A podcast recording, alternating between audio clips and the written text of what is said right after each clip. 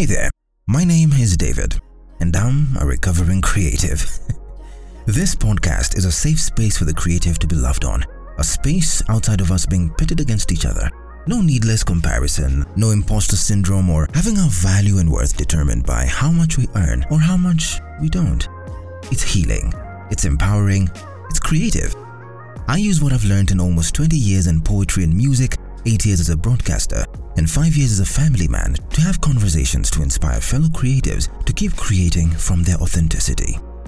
This is a David Oyuke podcast, and I'm glad you're here.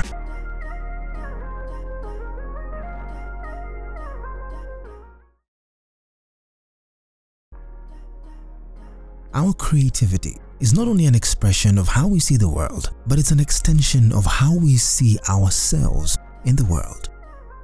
That's why when someone disregards or does not acknowledge your creativity, your world honestly feels like it's crumbling. It's rocked. Today, I want us to look through a few things that make us as creatives give up on our creativity and how we can get that spark to create back. Welcome to the David Oyuke podcast. Thank you so much for taking your time to listen, subscribe, and even share the David Oyuke podcast. Today, we're going to be going deep.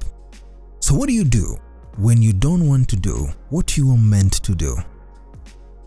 I know, it sounds like a tongue twister, but I want you to think about that. If you look at your creative journey, have you ever had moments of difficulty that have left you either rooted or stagnant? I went to watch a five year old video by the illustrator Christoph Niemann. This guy spoke about three things that creatives fear. I'll play an excerpt from the video courtesy of 99U, it's a YouTube channel that I saw that I'm going to be checking out a lot of, and I'll also put a link up in the description. So, here, this guy who's an illustrator says something about arts versus sports that I found so interesting. Uh, before before you listen to that, I just want to point out two parts that you will not be able to see, so you might hear people laughing, but I want to describe that to you. He just has a picture of a smiling face and a frowning face, smileys. One of them is sports, and another one is the arts. Listen to this. This is a cover I did for the New Yorker recently, and this shows how I always thought the creative process would work. It's kind of you try this, you try that, you try this, and then ta da, there's your solution. Open a bottle of wine, celebrate. Um, that's not how it works. It really it feels like this. Um, it's not nice, but when you think about it, it's not that surprising either. And when you think of sports, when you try something really, really hard, this is what you're going to look like. When you're at the edge of what you're capable of. If I was a coach and I would like see my athlete performing and they would look like this, I would be like, you're not really trying. so why should it be any different in art? And sadly, with any half decent thing that I've done in my life, I totally remember being absolutely grumpy while doing it.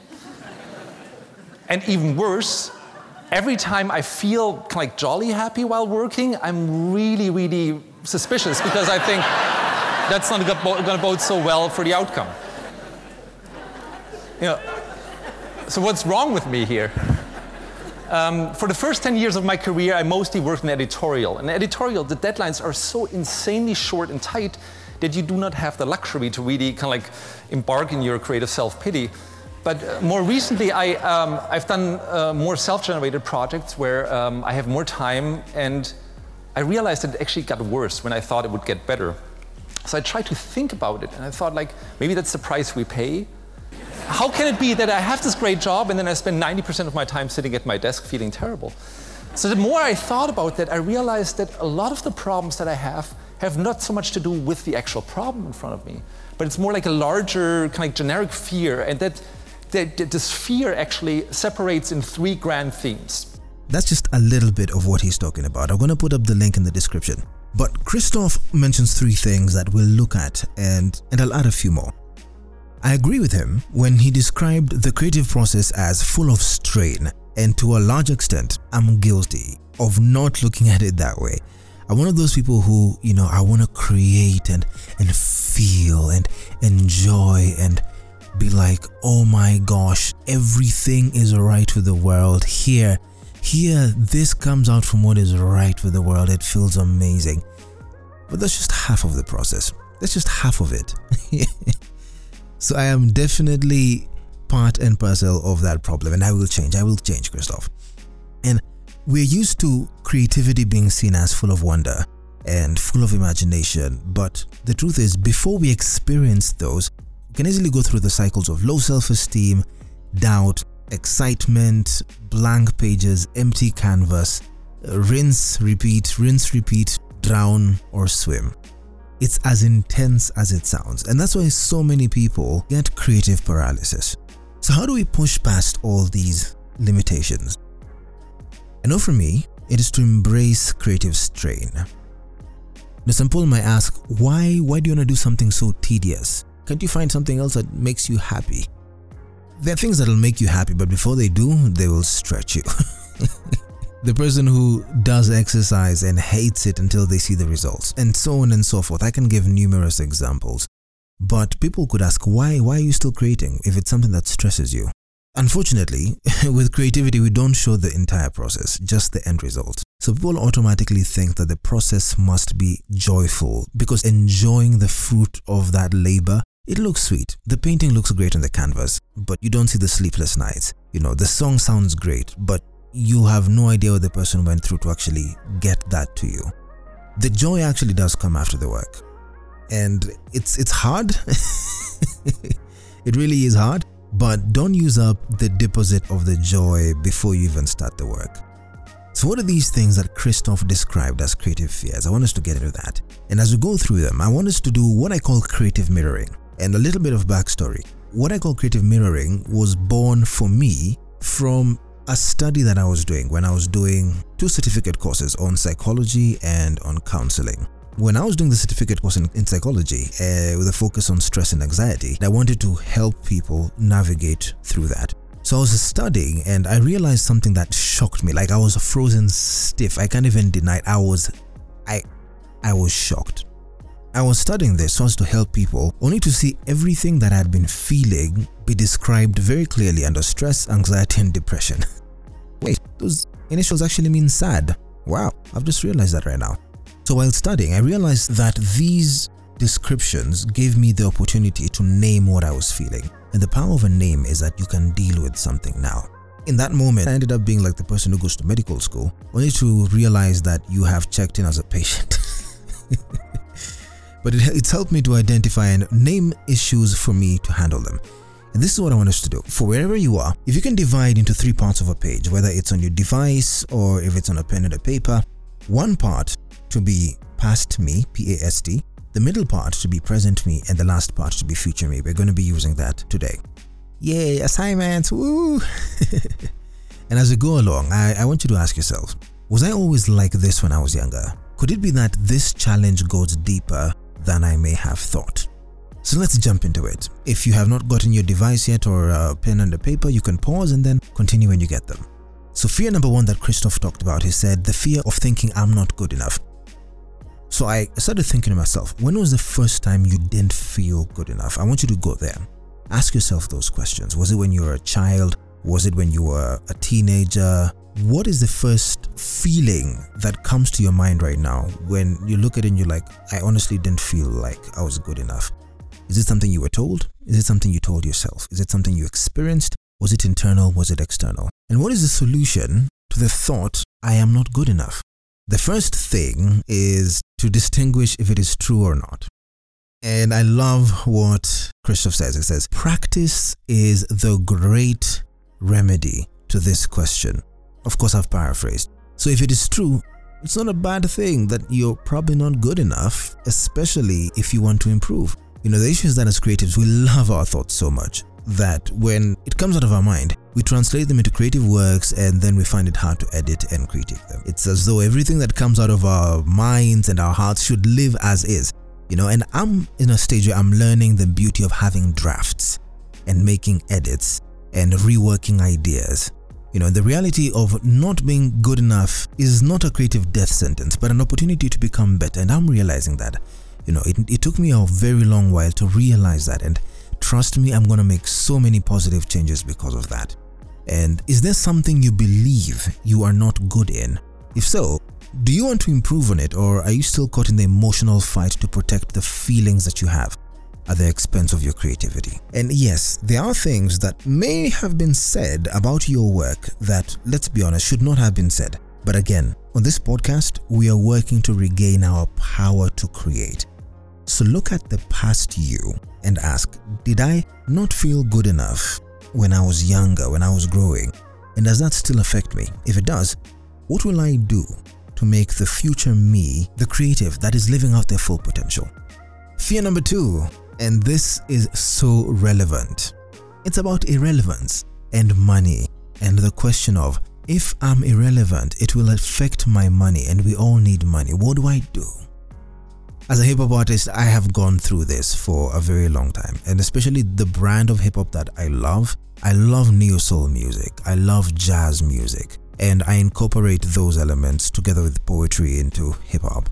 I consider myself, and I'm considered by a few people who have experienced my music as a lyricist. And people say it is a very difficult time for lyricism in the world today you know so people would ask those questions. My brand of hip hop was termed too deep you know it didn't get much airplay as much as I was on radio my poetry too in depth and even put that aside with 2020 and what it has been people are losing jobs. And you're probably even in a genre that is no longer being played if you're an artist. And asking yourself should i conform and change myself or should i stay true or should i blend? What should i do I, I think of the question can you find what you can do for money and what you can do for your creativity? It's not, it's not an easy thing. Not at all. For me, that thing is voiceover.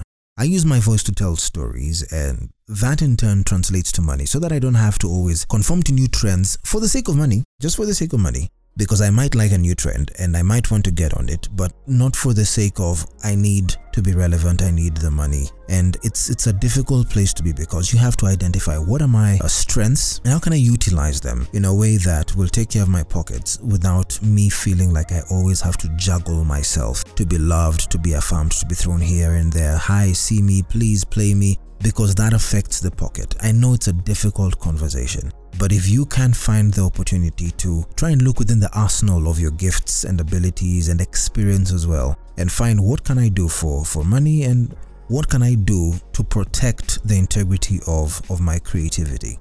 I was also asking, are you willing to take creative risks? Are you too comfortable? Are you afraid to experiment? You know, experiment without thinking what will people think Step out of the thought that tries to shackle you to people's opinion of your relevance or lack thereof. At least first of all create and then look at what you've created after. And if it sucks, you can say, yeah, yeah, you are right. But how will you know if you don't create? Because if we're always afraid and too comfortable and as a result we're not doing, then our creative muscles will atrophy. And another thing that I was thinking about is can you survive the long haul, the creative long haul, where you're doing something that you know the results will not be immediate, where you're building something that you know will take years, but the fruit of it will last and outlive you. You also spoke about number three, afraid of not having ideas. You know, and ideas come from creating, guys. You can't say, oh, I don't have ideas. When was the last time you tried something new? When was the last time you were not afraid of what will people think and you go and lock yourself up wherever you are and just try? Just try. I want to add two more, and number four is populism. There's something I say. I say that our work is to connect the dots. The problem is that we're too busy trying to show people that the dots exist. That's not our work. We are supposed to connect the dots, not be the people who are saying, guys, trust me, the dot exists, the dot exists. Show it, live it.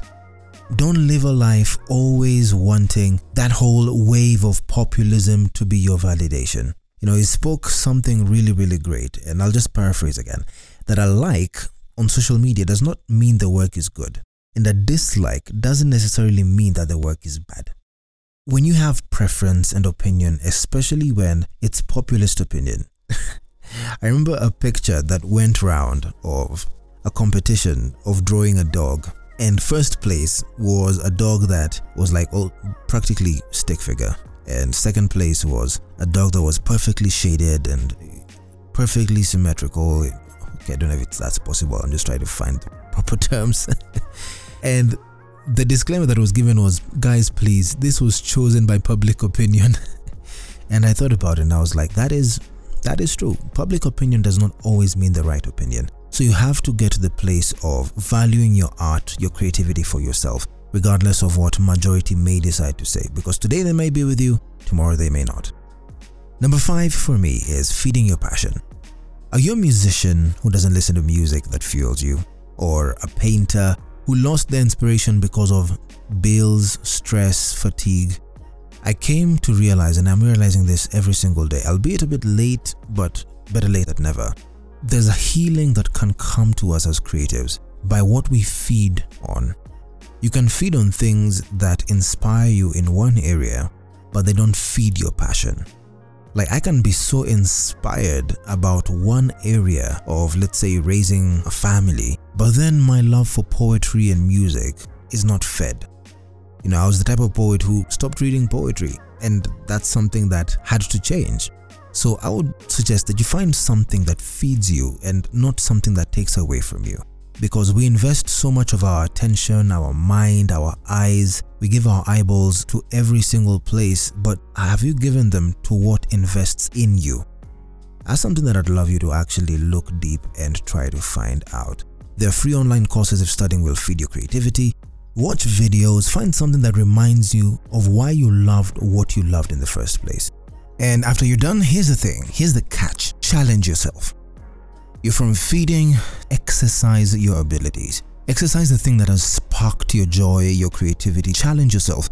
Do something after your creativity has been poured into. Try something new. Create whatever it is that you do. Don't just sit and say, oh, I've enjoyed that. Go out of your way and try something different. Try something new. In terms of the questions that I've asked and that Christopher's asked about, the things that you fear as a creative. If you can be honest with yourself, what is the last thing that brought doubt into your life as a creative? Did you confront it or did you agree with it? You know, those are the type of questions that I have to ask myself constantly, constantly. And it's not going to get easier, especially because you understand the value of what you have. When you understand the value of who you are as a person and what you have inside, then you realize that some of those things are worth fighting for. Now for the assignment. For everything mentioned, I want us to look at them. On the part that says I'm not good enough, on your past self, present self, and future self, ask yourself, was I always like this? Am I still this way? And what will I change to alter my future? On the part of I'm afraid of irrelevance and that I'll not make money, I want you to go back. Just think about it. Was money always a fear when you were younger? When you were a teenager? How has that affected you? Also, are you driven more by wanting to be relevant or wanting to create from an authentic place?